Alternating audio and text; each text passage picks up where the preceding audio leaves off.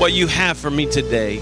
And Lord, don't let me uh, have ears that hear, but don't really apply or understand what I'm learning today. But I pray, God, that you'd not only give me ears to hear, but a, a heart to respond and to obey your word. And God, I give you the praise and the glory for what you're doing in my life right now. In Jesus' name. In Jesus' name. Amen. You may be seated. Amen. My name, if you didn't already know, is AJ Dummett. I am the pastor here, and uh, I am welcoming all of you, all of our guests, all of our friends, all of our members. I'm so glad that you're here. And I know that I say that, but you know, it would be weird if I went to church by myself. So I'm really glad that you're here today. And uh, for those of you who are watching us online, on live stream, uh, and uh, following along with us, maybe many miles away, maybe just a few miles away, uh, I want to say welcome and thank you for being with us. We know that most people check us out online and see how crazy we are before they actually come to a service. So thank you for checking us out, and we really hope to see you in person soon. But today is a really special day. This is a very special day at the Crossroads. Uh, we have the largest dedication service that we have ever assembled. And so at the close of the service today, we will have 11 children that we're going to present. 11 children. Isn't that awesome? 11 children today. We're going to present those 11 children along with ourselves to the Lord.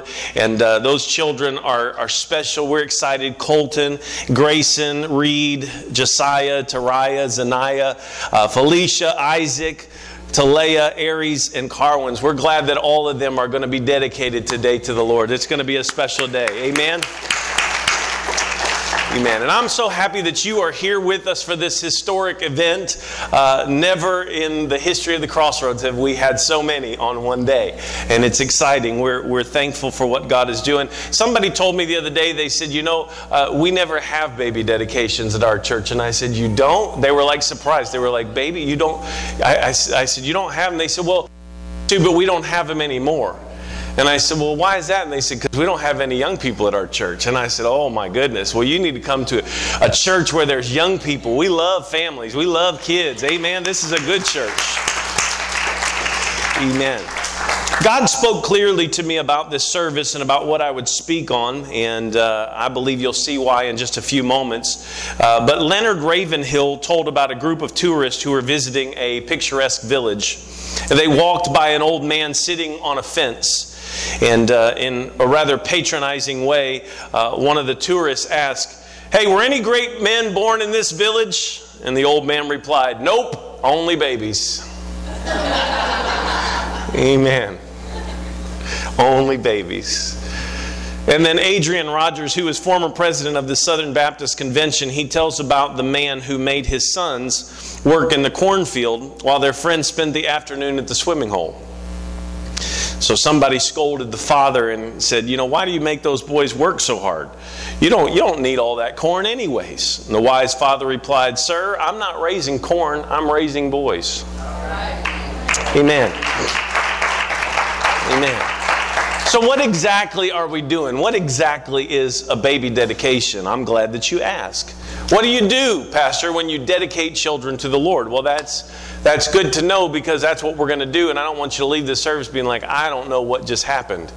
So I would really like for you guys to know what we do. Well, let me just tell you what a baby, a baby dedication is. So most of you know this. We do not baptize babies here. We just don't do it. Uh, we, we don't find any precedent for it in Scripture. Matter of fact, uh, we, we realize that people have to understand what they're doing when they submit themselves for baptism because if they don't then it really doesn't matter anyways. It's just like taking a bath. So some people do baby baptisms. We just call them baths. We don't do baths here. Are you with me when we baptize people, it's because they decided that they wanted to be baptized in the name of the Lord Jesus Christ. And then we put uh, robes on them, we bring them down into the baptismal tank, and we do that on their request, calling on the name of the Lord Jesus. That's how we do things. Amen? But babies, we don't baptize, we don't sprinkle them, we don't dunk them, we don't pour water over them, unless we're just having a water fight, and then it's all fun. But what we do baby, baby dedications for, and what a baby dedication is, it's actually the dedication of the parents to rear their children in the fear and the admonition of the Lord. It's an act whereby they make promises in the presence of assembled witnesses that as parents, they are going to do their part in helping to prepare their child for eternity. So, dedication is like Hannah, who, after asking God for a child and having her request granted, brought Samuel to the temple. And literally, in 1 Samuel 21, verse, uh, chapter 1, verses 20 through 22, we see that she literally gave him to the Lord. A baby's dedication is stating that parents are giving their child back to God and that they will obey, the parents will, they will obey and submit to God's word in order to give their child a godly home environment that is conducive for them to learn and to witness the love of God displayed so that it will, in a natural way, that child will come to the place where they would want to come to Jesus Christ in repentance and be born again. That's what baby dedication is all about. So, my plan today is to move rather quickly because I don't want to lose your attention, but I want to move clearly towards the goal of understanding what God would have for us. The scripture likens us to temples. Anybody know that? The temples of God. And we, we sing songs like, you know, fill this place. We don't want God to just fill this building. We want God to fill this place. we want God to fill our temple, right? And so, all throughout the scripture, the scriptures liken us to the temples of God. Our hearts are a home for God to dwell. And there are numerous building references in the scripture giving us insight on the structure and the form that each of us are supposed to be taking in our relationship with God. So, with this in mind, I want to discuss just for a few moments, and some of you might think this is out of context, but just bear with me. I want to discuss what is going on with our church building. I want to talk about that for just a second. I'm not, it doesn't make me real happy to talk about it, but let's talk about it nonetheless. In our church building, you can see we have these, uh, these beams that are basically holding up the, the ceiling. Um, and you might be wondering, why is that? Why are those there? Well, I, I came prepared today. I want to show you a few pictures, and uh, so they're going to help me. I believe they're going to help me. Are they going to help me? James, are you going to help me? James is going to help me. Good. All right. So that's what it looks like up in our attic right now. Many of you already know that the trusses in our ceiling here are failing, and we had to put up the shoring and we had to brace the ceiling trusses in order to be able to even have service in here. After two different engineers now have been through the ceiling and been through our attic and through these trusses, and they have done a, a reverse engineering test that was just finished recently on our trusses. Here's what we know. The trusses were installed correct, correctly, and we do have proper ventilation in our attic, but the materials used in the trusses themselves was not adequate for the loads of pressure that they would face. So, for 20 years at least, from 1997 until 2017, there was really no sign, no indication that anything was wrong. But in the summer of 2017, we started looking up and seeing a lot of cracks in our drywall. And somebody said, Pastor, we need to get that checked out so that the drywall doesn't fall on you while you're preaching. And I said, that would probably be a good thing. So we started seeing these. So we, we had somebody go up into the, into the attic um, Joe. Joe went up in the attic. We sent Joe up there and uh, said, Good luck, buddy. No, we sent Joe up in the attic and he took some pictures and he sent some pictures down to show us uh, what was going on. So I, am going to ask you, I don't know what, what you've seen already, but go back to the picture where you see the broken truss. And this is what Joe sends me. That, that one, yeah, that one's fine right there. So this is what we see a broken truss. And I was like, well, that's not right at all.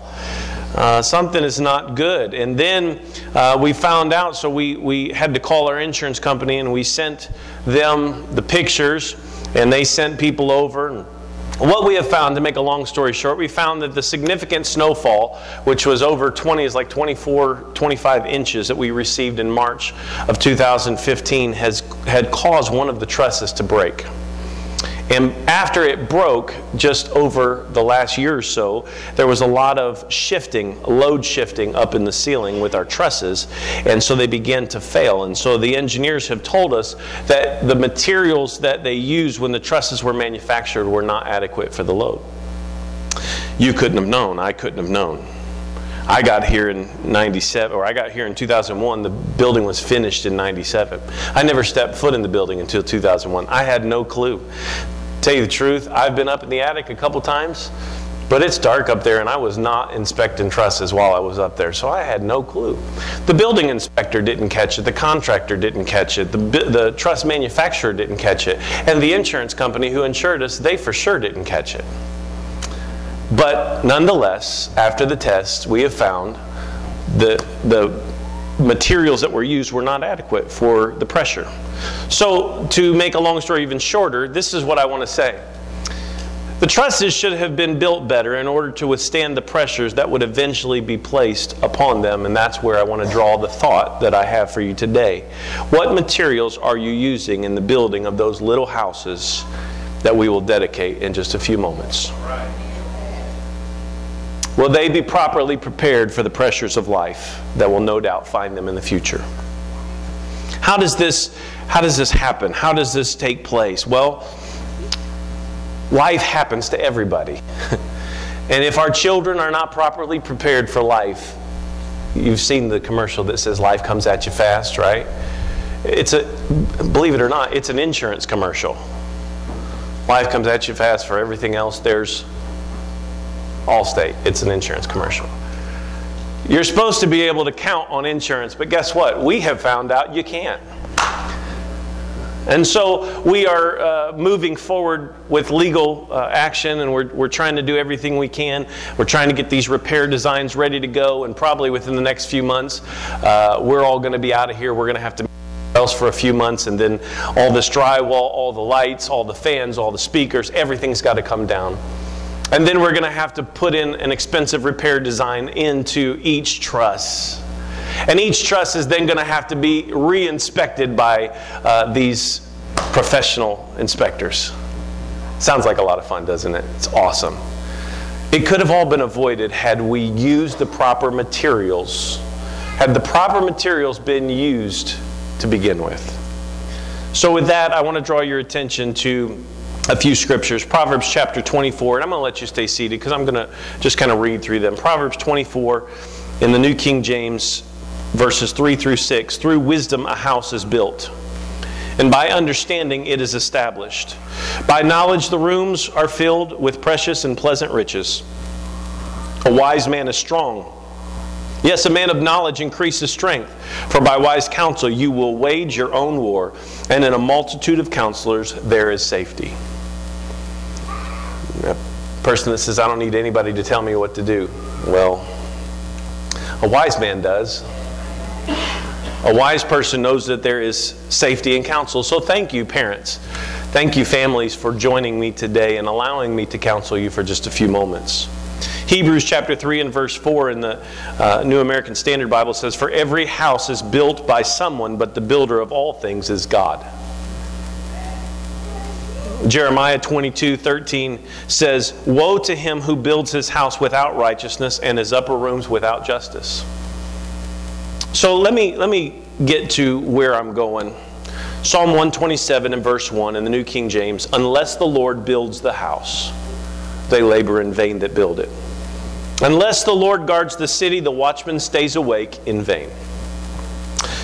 The Bible tells us that children, if you keep reading on in Psalm 127, the Bible tells us children are a heritage of the Lord, and the fruit of the womb is his reward. One dictionary gives the following definition for the word heritage heritage is property that is or can be inherited, and inheritance. So when we look at that, uh, something that is passed down from g- preceding generations, a tradition. A proper reading then of Psalm 127, verse 3 for us would indicate that special care should be rendered and special attention should be given to ensure that the inheritance is suitable for passing on to future generations for eternity. The word inheritance or heritage also conveys a sense of responsibility for us to build and prepare. This dedication today is really it's, it's, it's a symbol, it's an act of the parent's purpose and decision to prepare to build their child for eternal life for future generations with Jesus Christ. God gives us children as a precious gift, and because of this gift, we've got to be willing to prepare them. We've got to be willing to build them. There's a lot of parents out there that are not doing this. Amen. So many parents out there that are just, I mean, it's just not happening. And it's, it's really, it's, it's very upsetting.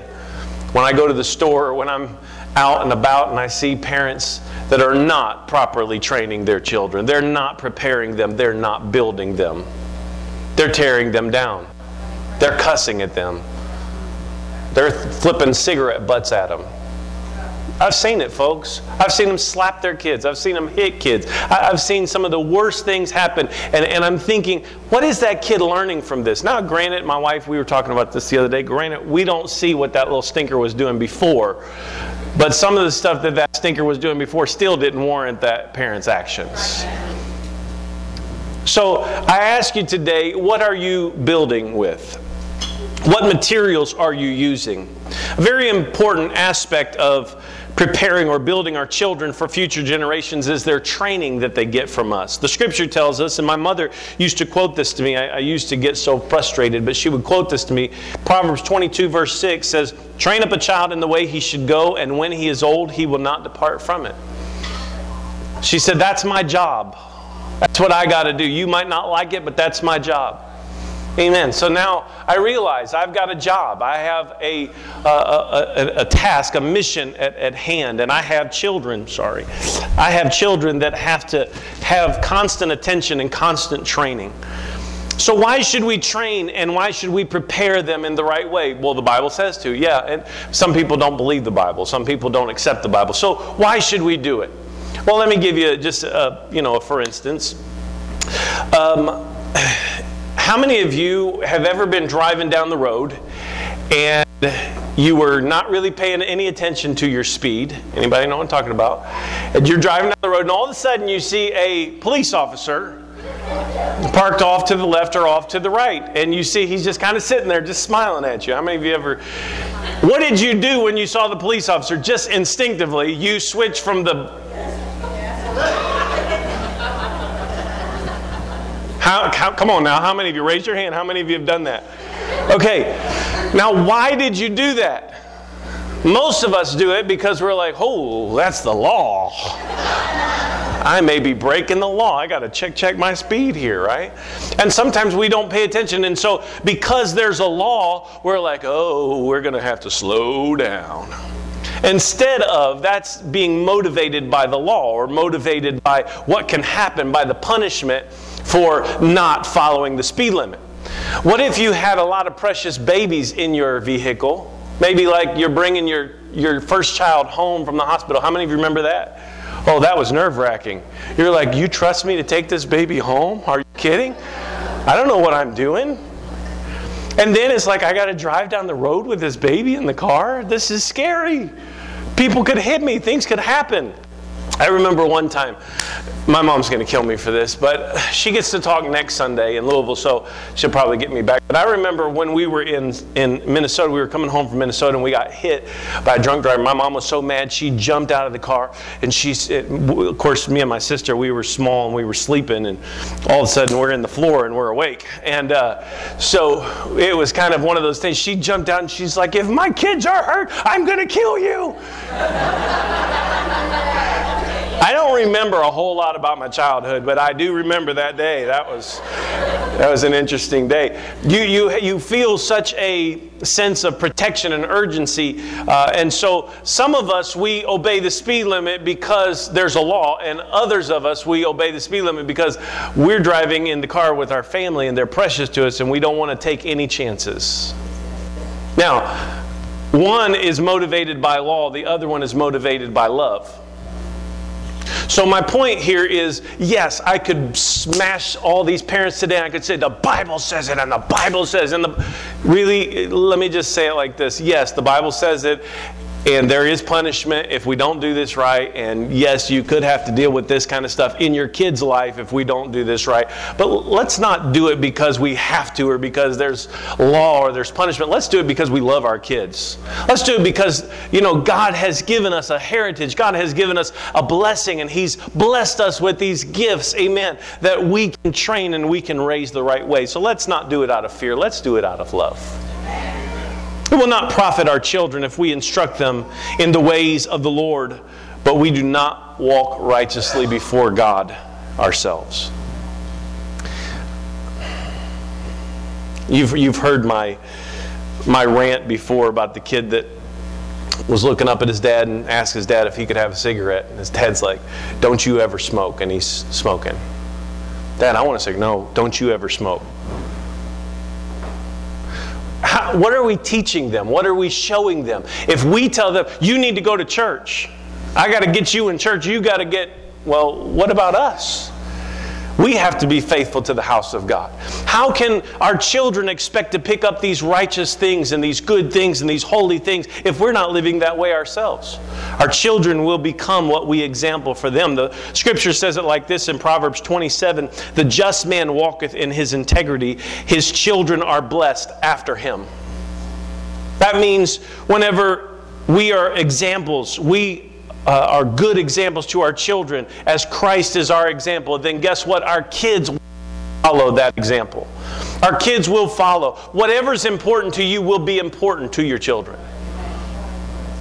If sports are important to you, they'll be important to your children. You know, I never went to the Ohio State University, but my dad did. So guess what? I kind of like the Ohio State University.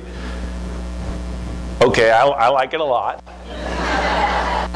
But my point is, I learned that from a young age. It was important. You know, we, we, we kind of followed what was going on uh, with, with their football program. Now, there's a lot of things. Some people are into uh, hobbies. They're into golf, or they're into, you know, crafts, or they're into whatever. That whatever that is important to you, it's going to be important to them. So as you example that and as you model that, uh, you have to keep in mind what materials are you using to build your children with. Because some things aren't bad. I mean, some things are just, it's just life. We just enjoy the things of life. But then there are other things that can be dangerous and harmful. My parents were good at helping me understand how much they loved me. Um, do you know why I can say that? I, I can say that because they consistently disciplined me. The book of Proverbs teaches us many lessons concerning the discipline and training that we have got to provide for our children. One of the, one of the ones that my mom used to love, to, the rod of uh, the rod and reproof give wisdom, but a child left to himself bringeth his mother to shame. See, I think she was trying to motivate me out of fear.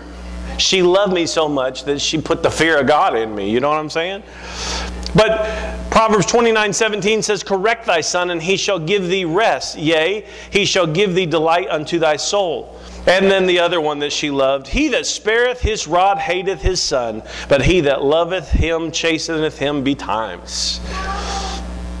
What does that mean? Uh, well, I can tell you I had a lot of spankings. That's all I'm going to tell you. Now, what are you saying? I'm saying that, that didn't say that my parents were bad parents. That means my parents were awesome parents. You, you think that my parents were mean and cruel because they spanked me? Oh, no. No, my parents loved me. They loved me enough not to let me be a brat. They loved me enough not to let me learn how to steal and lie and cheat and cut the rules. They, they, lo- they loved me so much. They didn't want me to learn the wrong things and have pressures in life that would eventually buckle me. And so they disciplined me. Now, some of you are getting nervous because whenever I start talking about discipline and spankings and stuff, you get real nervous. Don't look. Let not your hearts be troubled. Okay? I, am not talking about abuse here. We've got to be careful that we have the proper motivation and discipline. Any discipline that we give to our child should be done for their profit and not simply to release our own anger and or our frustration. We're instructed to discipline our children in the manner that the Lord disciplines us. And God never strikes out at us in anger, and so neither should we. As a matter of fact, if you want to really know, God is much more long suffering with us than we are with our children. The scripture tells us, fathers, provoke not your children to anger lest they be discouraged. Colossians 3.21. This is hard for me because sometimes I'm like, yeah, I'm trying to get you to do the right things. And, you know, my wife's like, you need to chill. I'm like, okay, okay. She's like, you go from zero to a hundred in like no time at all, and you're just ready to go. And I said, I'm just trying to help them. And, you know, she's much more patient than I am. Thank God for wives who balance us out. But Jesus said, Suffer the little children and forbid them not to come unto me, for such is the kingdom of heaven. So there was something very important when Jesus said, Suffer them. Right? Parents with young children, suffer them. Okay? Just suffer them. Suffer because you have them. You like suffer because you don't get sleep. You suffer because they're constantly making a mess and you never feel like your house is clean and you never get a chance to do anything on your own and you even like you'll lock yourself in the bathroom sometimes just to get a moment of peace. Suffer them. Suffer them. Why? For such is the kingdom of heaven, because we learn so much about the kingdom of heaven. We learn so much about God and about ourselves through our children. As parents, we must instill uh, confidence and self esteem in our children, not, not a pride, but a confidence that originates in the, in the knowledge of whose we are and not just who we are. You know, I've heard uh, many of you probably have some kind of funny saying in your family, right? You know, uh, some people say, well, we're whatever, let me pick let me pick on somebody. We're we're Rogers and Rogers don't quit, you know. You know, or or we're Jacobs and, and Jacobs never surrender, you know, or whatever. You, you know, you come up with stuff. Our family, we have some funny stuff too. I mean, you know, we say stuff, well, we're Dummetts and Dummetts, you know, whatever. One of our favorite family sayings is Rome wasn't built in a day because the Dummetts weren't there if the Dummetts were there, it would have been finished. But but it's just kind of one of those things because we're all go-getters and we like to do stuff. So that's just. But I, I'm not saying that you have to have an idea of who you are, but you have to know whose you are, and your kids have to know whose they are. Not just that they belong to you, but they belong to God that you have dedicated them and you have dedicated yourselves to raising them. And the scripture tells us in Philippians 4:13, I can do all things through Christ which strengtheneth me. So what, mater- what materials are you using now to build your children with? Let me give you three ways, and I think I'm gonna I'm gonna be quick here. Let me give you three ways today to use the right materials. How many of you want to use the right materials to build your children? Nobody says, I want to use the wrong stuff. You know, I want them to turn out really bad. You know, I hope my child's behind bars. No, nobody does that. Right? We don't think that way. We're not walking around saying, man, I hope my kids get addicted to something. No, you don't want that for your kids. So if we don't want that, then we have to properly prepare and we have to properly build some things into them. So let me give you three things. All right, first thing is you need to set biblical priorities in the home. Set biblical priorities in the home. I'm, I'm going to give you things that I have seen modeled in my life and I endeavor to model in my life. First and foremost, we must set biblical priorities in our homes and in our hearts. The three basic priorities that we should have as Christians should be number one, our relationship with God. Number two should be our relationship with our family members. And number three should be our involvement in the ministry of a local church. Now, I got you, you all got real quiet. I know. I, I, tell, I told you I'm going to give you my three main values. Number one, your relationship with God. Number two, your relationship with your family. And number three, your activity in ministry in a local assembly. Well, I don't, I'm not called to ministry. We're all called to ministry. There was all the, a lot of these guys that were in here today. Uh, they were out in the parking lot, or they were shaking hands. Some of the ladies were shaking hands when they came. They're already starting to understand we've got to be active in ministry in our local assembly. Why? Because it builds something into our kids. When I, I, can't, I can't tell you how many times when I was five, six, seven years old, I would walk around with my, my senior pastor, seniors uh, the, Sister Kinsey, she was the pastor's uh, mother in law, but they used to be the pastor before the new pastor came, before the son took over, the son in law. And so they, they, he was there, and I used to walk around. Sister Kinsey, we had a job. You know what me and Sister Kinsey did? We would take a coffee pot, we would fill it up with water, or a bucket, and we would fill it up with water, and we would go water all the plants in the church. That's what I did when I was five and six years old. Why? Because my parents were there doing ministry. And my family was there anyways, and so instead of just sitting around, they found ways to get me involved and to do things. What kid doesn't like to slosh around water and dump it into plants? I mean, that was awesome. I thought I was like the coolest kid. I got to do some of the cool stuff that nobody else got to do. What are you saying, Pastor? I'm saying that there are three things your relationship with God, your relationship with your family, and your activity, your, your involvement in ministry in a local assembly. That, uh, that should be your basic and first priority. These must be the central and core values of our walk with God. God first, family second, ministry third. Jesus said it best Seek ye first the kingdom of God and his righteousness, and all these things shall be added unto you. Matthew 6 33. We believe that the kingdom of God is inside of us, the Holy Spirit.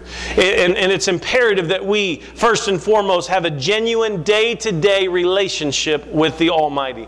That's got to be first. Prayer and the study of God's Word are essential, for it's only through God's wisdom and leadership that we will ever have the courage and fortitude that is needed to raise a family in the fear and the admonition of the Lord. You can't raise a family in the fear and the admonition of the Lord without praying. You can't do it without consulting God and getting into His Word and finding out what He wants for you. So the very first thing that we have to do, we got to be like uh, uh, 1 Chronicles 12:32. We've got to be like the children of Issachar. The scripture says, And the children of Issachar, which were men that had understanding of the times, to know what Israel ought to do. We've got to know the right things to do. We've got to know the ways to lead our children. We won't know unless we ask God. We won't know unless we have a relationship with Him. The same priority must also be exhibited and taught to our children. Seek God first. That's got to be for, first and foremost. If they think seek Xbox first, you're, you're, we're missing something. Seek sports and fame and popularity first. We're missing something. Seek God first. From the time our children are old enough to understand and comprehend what we're saying about the Lord and His goodness, we need to stress to them that they need to know Jesus Christ for themselves. They can't ride on our coattails. As mothers and fathers, we may love them, but we cannot save them. They need to have their own walk with God. They need to establish their own prayer life. They need their own time of devotion with the Lord. And as parents, we need to set the example that our number one priority in life is knowing and serving our Lord Jesus Christ. But if we tell them, you go to church and you pray and you should do this, but we never do it, what does that say to our kids? As parents, our focus should be upon establishing a home environment that is conducive to a positive, enjoyable experience in serving the Lord.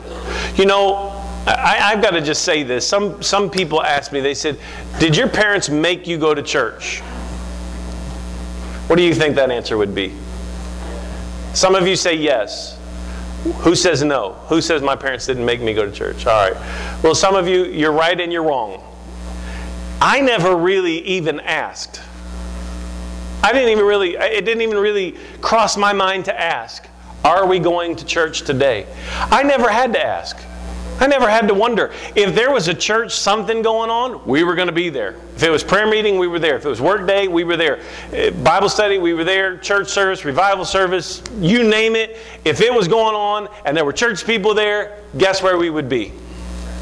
Church.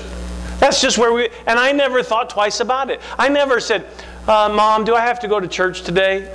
Like, did you ever remember me asking that, Mom? Did I ever ask that?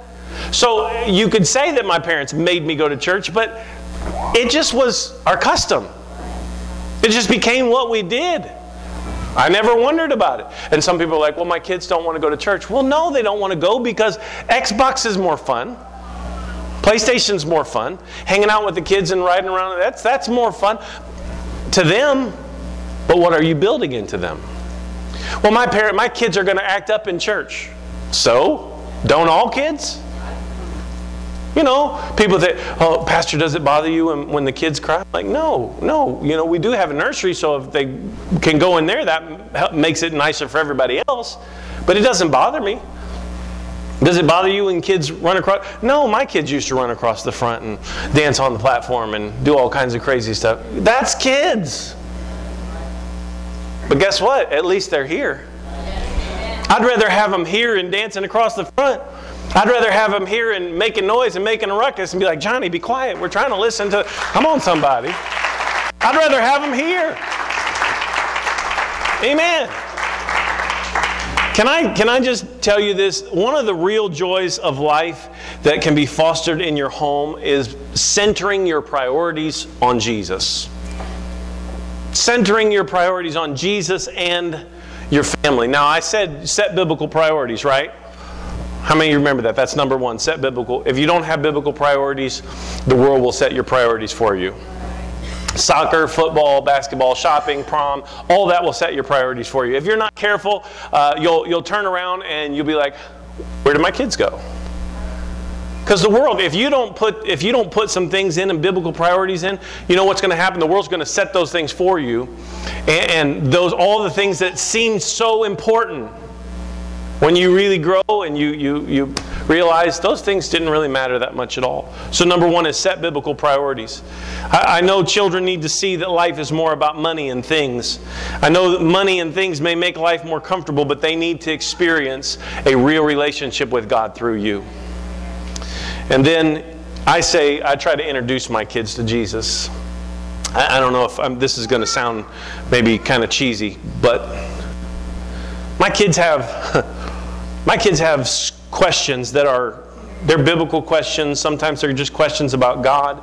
I was having, and she's not in here, so I won't pick on her. But my oldest and I, we were having a discussion the other day, and she said, "Dad, you know when you're praying."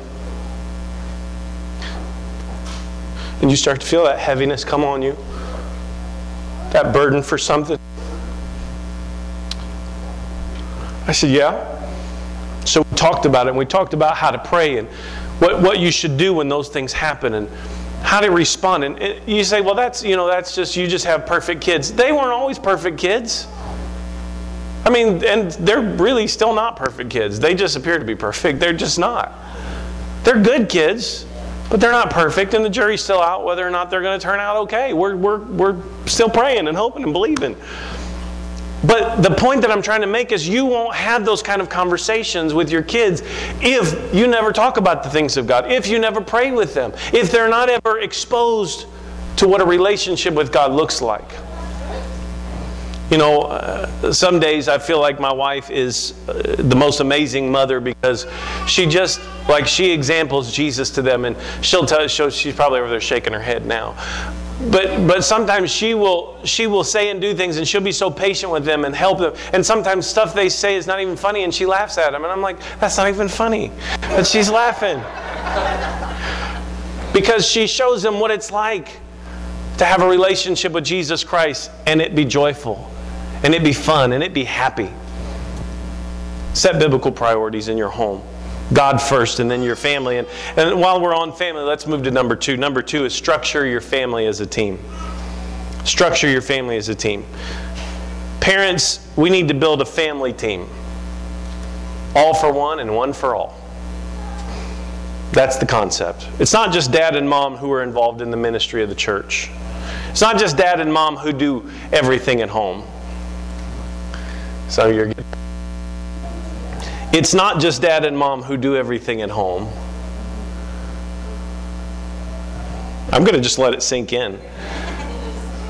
This family team concept is fostered by doing things together as a family. What are you saying? I'm saying that you should do some things together as a family. You should uh, communicate because communication is absolutely vital in raising children. And one of the most successful events in a nurturing family uh, is to have an evening meal together. Have a meal together every day and put the cell phones away. Oh, I knew that'd be popular. Mom, Dad, you can put it down for a few minutes too. You know, I have a 10 year old son that loves to eat as fast as he can. And he knows. You know, as soon as I get done, man, I'm going to go do this, I'm going to go do that. And he's, you know, got things lined up and people lined up. He, everybody loves him, you know. He's just the life of the party. And I, I sometimes, not every day, but almost, almost every day, I'm like, where are you going? No, no, no, sit back down. We're still having family time. So every once in a while, he'll get in and he'll be like, Can I be excused? Can I be excused? He's ready to go. But we enjoy family time. We talk. It's, it's our time together. We, we like to have time together. Now, some of you say, well, Pastor, that's you. That's nice. That's your perfect family. I don't have a perfect family. Matter of fact, we're so busy. My wife sometimes she has to like look. She has to get my uh, my, my schedule book, and she has to be like, okay, look, no, no, no, you can't do that. We we got to have some time as family. And if I don't do that, then she gives me the look. She lets me know that's not acceptable. Why? Because family is important and our family is a team. So we communicated about our day's events, we communicate about our challenges, the problems, the difficulties that we encounter, the victories that we've won. But we establish and we make some family memories and traditions, like around Christmas season, Thanksgiving, Easter, whatever uh, special holiday. Make your home a fun place to be where your children can invite others over, and then there's never going to be a question as to what they're doing or what influences are being imprinted on them. It's important to stress to our children that there are two kinds of people in the, the world leaders and followers. Stress to them that they get to choose what kind of person they want to be. And in the process of them making that choice, we should be modeling servant leadership to them. We should show them how to be good servant leaders. What do you mean? I'm talking about following Jesus and following the, the teachings of the Word of God as we are leading them in those things as well. Am I making sense? Am I helping anybody? Structure your family as a team. Everybody has a part to play. You know, growing up, some people say, well, I, I got allowance, or I got this, or I got that. How many of you had chores growing up? How many of you got paid for all of your chores? See, nobody. Nobody got paid for their chores. That was part of your room and board. I mean, you got to sleep there, you got fed, you're part of the team. So if you're part of the team, there are just something they're just expected. I have one daughter that she is super proficient in laundry. Oh, she is so proficient. She is a genius of laundry. She's awesome. And she does some other things too. But that's her main deal, buddy. She is the laundry queen. And then I have another daughter who is an expert in dishwashing. I hardly ever wash a dish. Now, I shouldn't say that. I wash a dish every once in a while. I, we hardly ever wash dishes in our house because we have a daughter that does that. That's her part. Do you know how nice that is that once mom or I have cooked, we don't have to clean up? That's part of the team right there. That's, that's what I'm talking about. I have a son that he takes care of the trash and he cleans up after his dog. That's his job. And he, they all have other jobs, but those are just their main ones, and they know look, if that's not done, it's on me. Why? Because they're part of a team. We all have things that we do because we're part of a team, and, and, and our family has to be structured as a team. Our family has to see how important it is that they play their part and that they do what's expected. And it makes them feel better about themselves as well. You're building in good things into their life. You're building in uh, that self esteem. You're building in that trust. You're building in that dependency on one another. So, structure your family as a team. And third and lastly, Help them know Jesus for themselves. Set biblical priorities, structure your family as a team, and third, help them know Jesus for themselves. I don't think, uh, if, even if I spent a whole message on this, it probably wouldn't be enough. But let me just say this it is imperative that our children know Jesus for themselves. Have a devotional time in your home which children get to participate in. At times, let them pray over the meals, let them pray over uh, family events, or have discussions about God and Scripture. Uh, memorize Scripture together. Talk about what you read and what you study with them. You will notice a rise in their faith level as they see the Lord personally answering prayers. Make going to the house of God a privileged event. It's not that we have to go, but it's that we get to go worship the Lord. Let, me just share a, a little instance, a personal instance for how this has affected us. We, most of you know, Ashton, my son, brings two of his friends with him every week, right? Aaron and Yebin. They live about three houses down from us. Their parents work at the Chinese place here in town, and uh, the whole family's Chinese. They're a wonderful, wonderful, sweet family. And uh, they have been coming here for a couple years now. Aaron and Yebin have been coming with Ashton. Well, Ashton was really moved uh, the, a year ago, this past April, and he was really moved by God to pray for his friends. And so he prayed for Aaron and Yebin to receive the Holy Ghost. In the very next service, they received the Holy Ghost. Amen.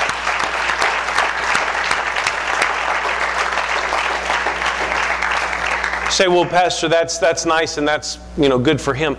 Here, here's what's so important. Whenever they came in and they received the gift of the Holy Ghost, you know what Ashton told to me, uh, told me after the service? He said, Dad, God heard my prayer. Yes. I said, Yes, He did.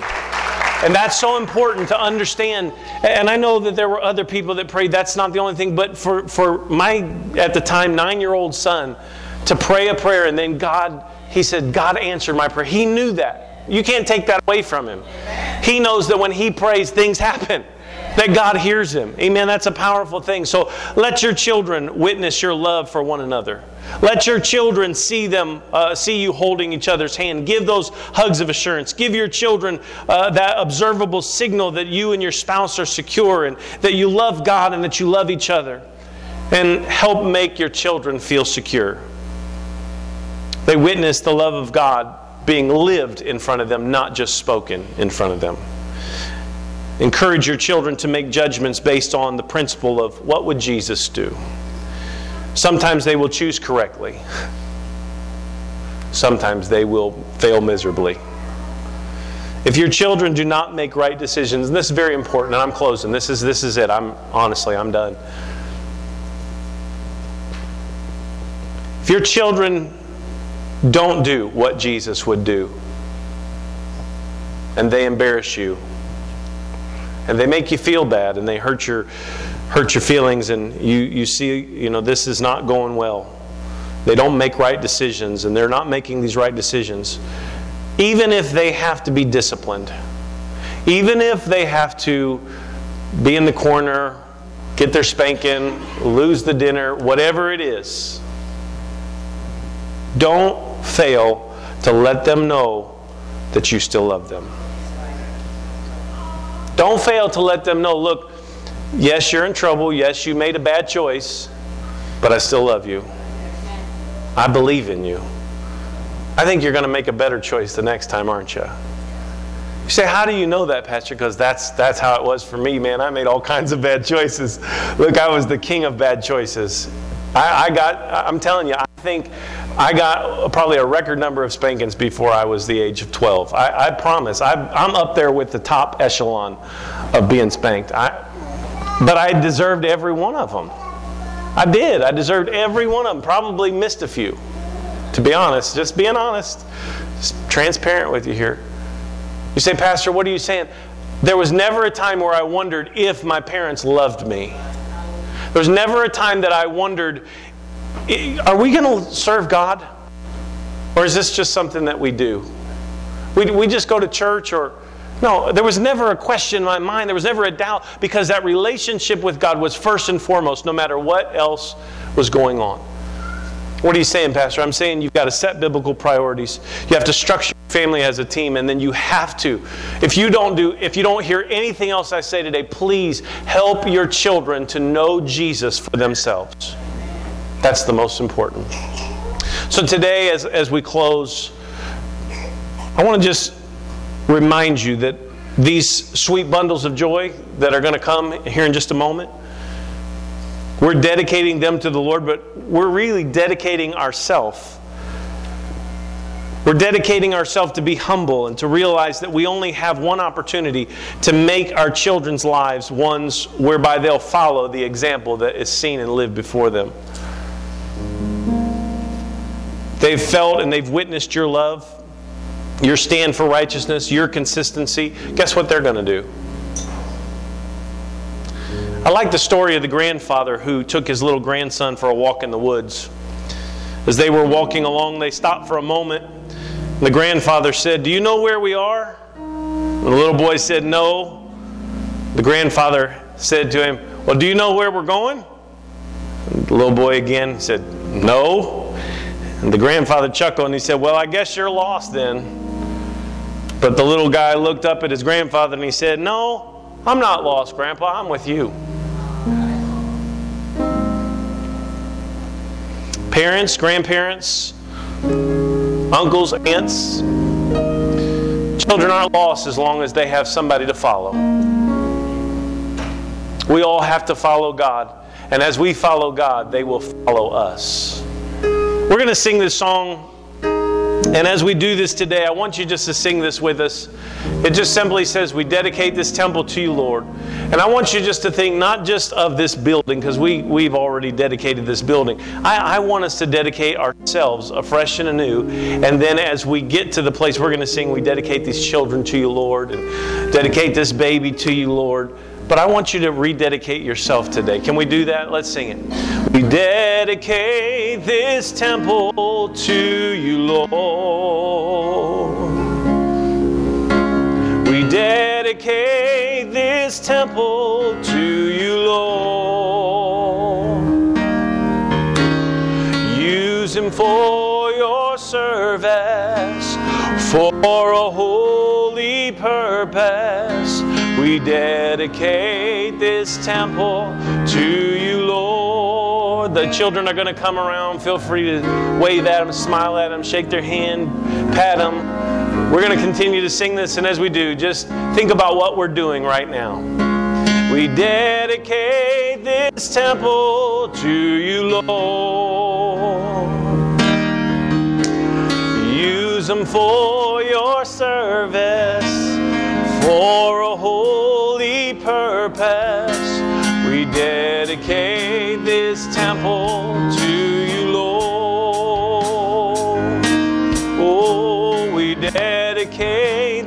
temple to you, Lord. We dedicate this temple to you, Lord. Use them for your service, for a holy purpose. We dedicate this temple to We dedicate these children to you, Lord. We dedicate these children to you, Lord. Oh, use them for your service, for a holy purpose. We dedicate these children to you,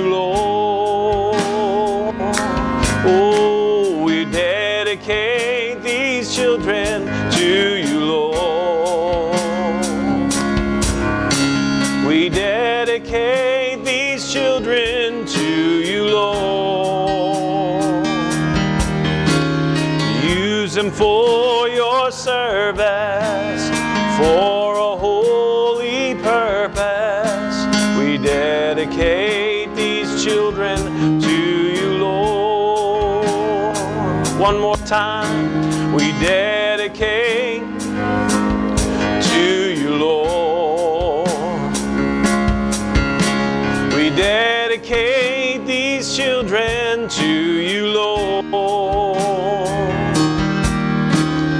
Use them for your service, for a holy purpose. We dedicate these children to you,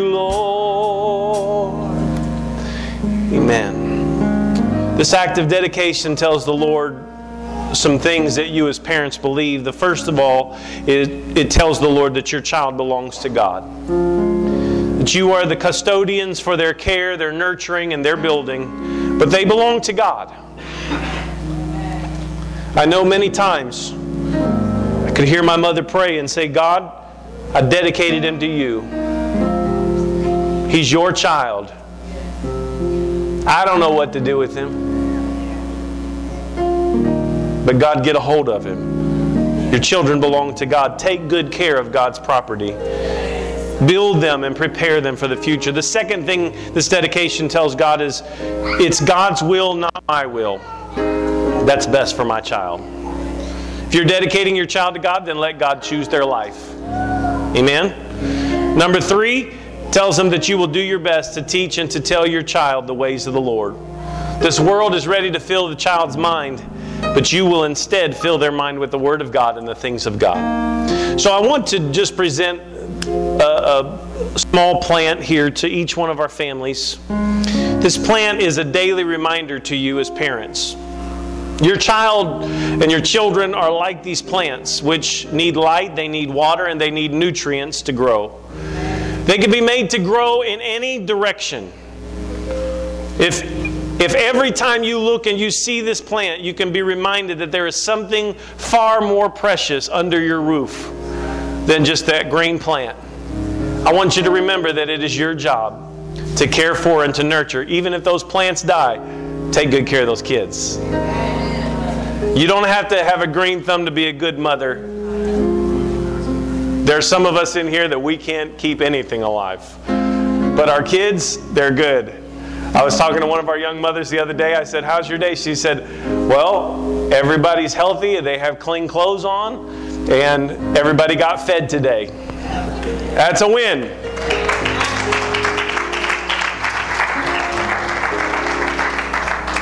They're not just going to give you these plants, these plants are for the parents, but each child today that's being dedicated, we're going to give them their certificate of dedication, and also they have a Bible that has their name printed on it. So come on and give them their Bibles. The Bible is very important. I don't want you to miss this. The Bible is God's parenting handbook. You want to know how to raise your kids? I'm giving you the handbook. God knows your children, and this is a best selling novel right here. That's the best selling book of all time. Teach God's Word to them. Children's minds are blank slates at birth, and they must be filled, so fill their minds with the Word of God. I'll give you just a moment. Kids are like, it has my name on it. Isn't that cool? Felicia, Zanaya, Josiah. You guys are excited, aren't you? He's, like, he's grinning from ear to ear, man. This is awesome. Colton, he's like, I'm just, I'm just keeping it chill right here, Pastor. I'm pretty impressed, but I'm not going to say nothing. Grayson, Reed, so excited. Grayson's like, Can we do the music again? That's what I like. And then we have Carwins and Aries and Talea. I said them all right, didn't I? All right. I asked him before, I was like, Help me make sure I say this right. And then Isaac. We're so excited for all of these families that have come today. And we have wonderful parents that are choosing to put their children in the hands of God. Now, I want to just say this before we go into this last portion, the dedication portion. For some of you here, you have not dedicated your children to the Lord, or you just recently came to God and, and your children are so grown now, you, it's like, yeah, I'm not going to try to bring them here. Pastor will not dedicate that 25 year old. But this is what I want to just encourage you don't quit praying for them, don't quit loving them, don't quit being there for them. They may be headed in the wrong direction, and you may have been a horrible example to them growing up. But guess what? You're not who you used to be. And if you have made mistakes as parents, welcome to the club. There's not a parent in here who hasn't made a mistake. So let me just say to you that are this is a harder Sunday for you because you you know maybe your kids aren't doing what you hope they would do. Don't give up. Don't keep praying. Don't, don't quit praying. Don't, don't quit uh, believing in them. God's going to turn it around. Amen. I'd like for all of our parents, if you would, to stand. And I am going to ask you a few things, and I just want you to respond. If you agree with me, just respond at the end. We do. Parents, do you now present your children before God in solemn dedication? And do you consecrate yourselves as parents to bring them up in the nurture and the admonition of the Lord? Do you promise to instruct them in the teachings of Jesus Christ, in the practice of prayer, and to guide them in the development of Christ like character?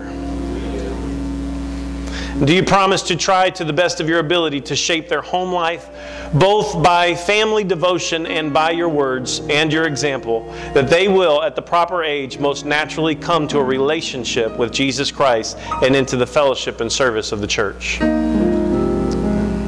Now, I would like for the whole church to stand and join these parents. Because I'd like to give a charge to our church family. Will you please stand and receive your charge? Church, will you do all that you can to provide and support a place of instruction where these children may hear the whole counsel of God? Will you covenant together as a family to set an example by your lives and to maintain an atmosphere which will inspire them to desire to live for God, so that these children may walk in the abundant life that Jesus offers? Do you vow by God's help to be faithful in your calling as members of the body of Christ to help these parents? To be faithful to God and to help teach and train these children in the ways of the Lord, will you do as God leads you and pray for their salvation? Those of you that are willing to accept this charge, please answer, with God's help, we will. Amen. And I'm asking for our elders to come. I want all the parents, if you would, just step to the front, just take kind of a step out and just kind of fill this whole altar area. Our elders are going to come. Some of the ladies are going to come back. We're going to pray for these children and for these families as we dedicate the, the uh, children to the Lord and ourselves to the Lord today. How many of you will stretch out your hands? And I want you to do this while, while we pray. I want you to pray that God would help you to be a good example to these children. Are you with me, church? Did I lose you? I know this is this may not be our norm today, but I've got people in my mind right now that I can tell you that growing up in church, I loved being around certain people at the church. There were certain people at the church, they would always give me candy. I knew who to go to to ask for candy. And there were other people that, that, that were just so nice to me and so kind and always cared and always would take time to pray with me or sit with me or talk to me. And then there were other people in the church that they weren't so nice.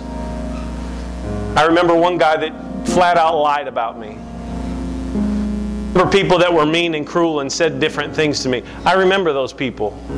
That's forever impressed on my mind. So, my point is, we got a lot of good people at this church. I want all these kids to think of you as wonderful people, as the most wonderful people on the planet. So, in order for that to happen, you know what we need to do? We need God to cleanse us, to forgive us, and to help us to be who He wants us to be. Can we do that today? Let's do that as we pray for these families and these children.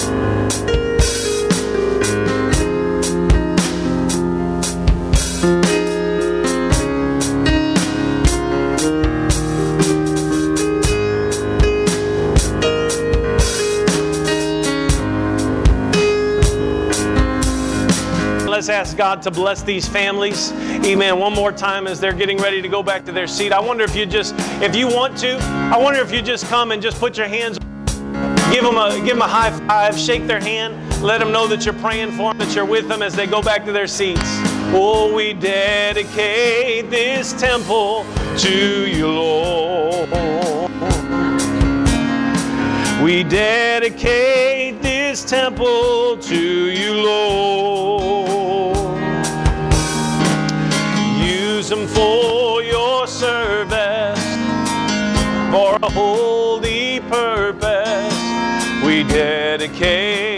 This temple.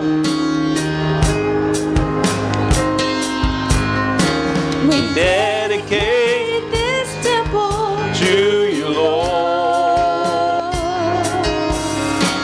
We dedicate this temple to you, Lord.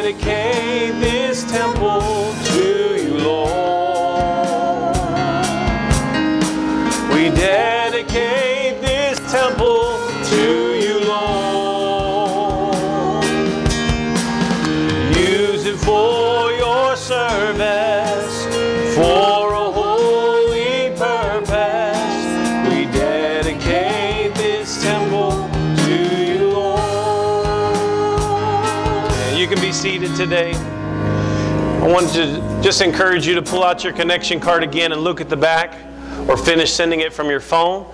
There's some next steps that you can take following the message today. Maybe you'd like to memorize our verse with us or read some of the Bible with us. You can do that straight from the app.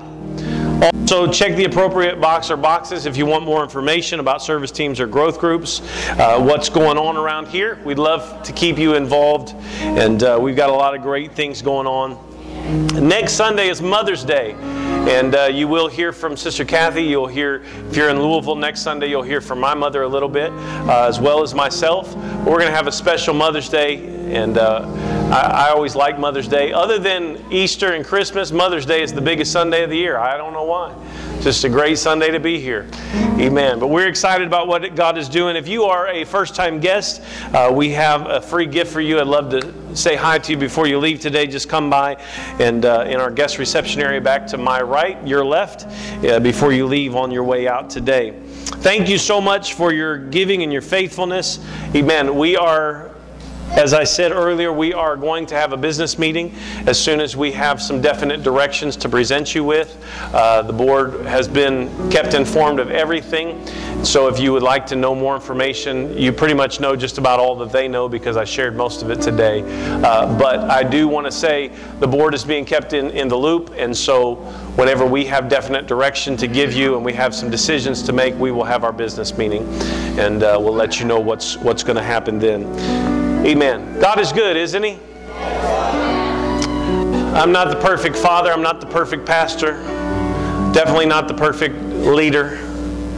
But I want to continue to influence you to go the ways of God. His ways are best. Sometimes we don't understand the ways that God leads us, but His ways are best. So I want to encourage you today. If you've strayed away, you've walked away, you've started thinking, you know what, it's almost summertime, I'm going to do what I want to do. People lose their spiritual minds in the summer. Don't do it. Don't do it. Amen. Keep praying, keep reading God's Word, keep coming, be in fellowship with your uh, fellow believers, and God's going to do some great things in your life. Everybody say amen.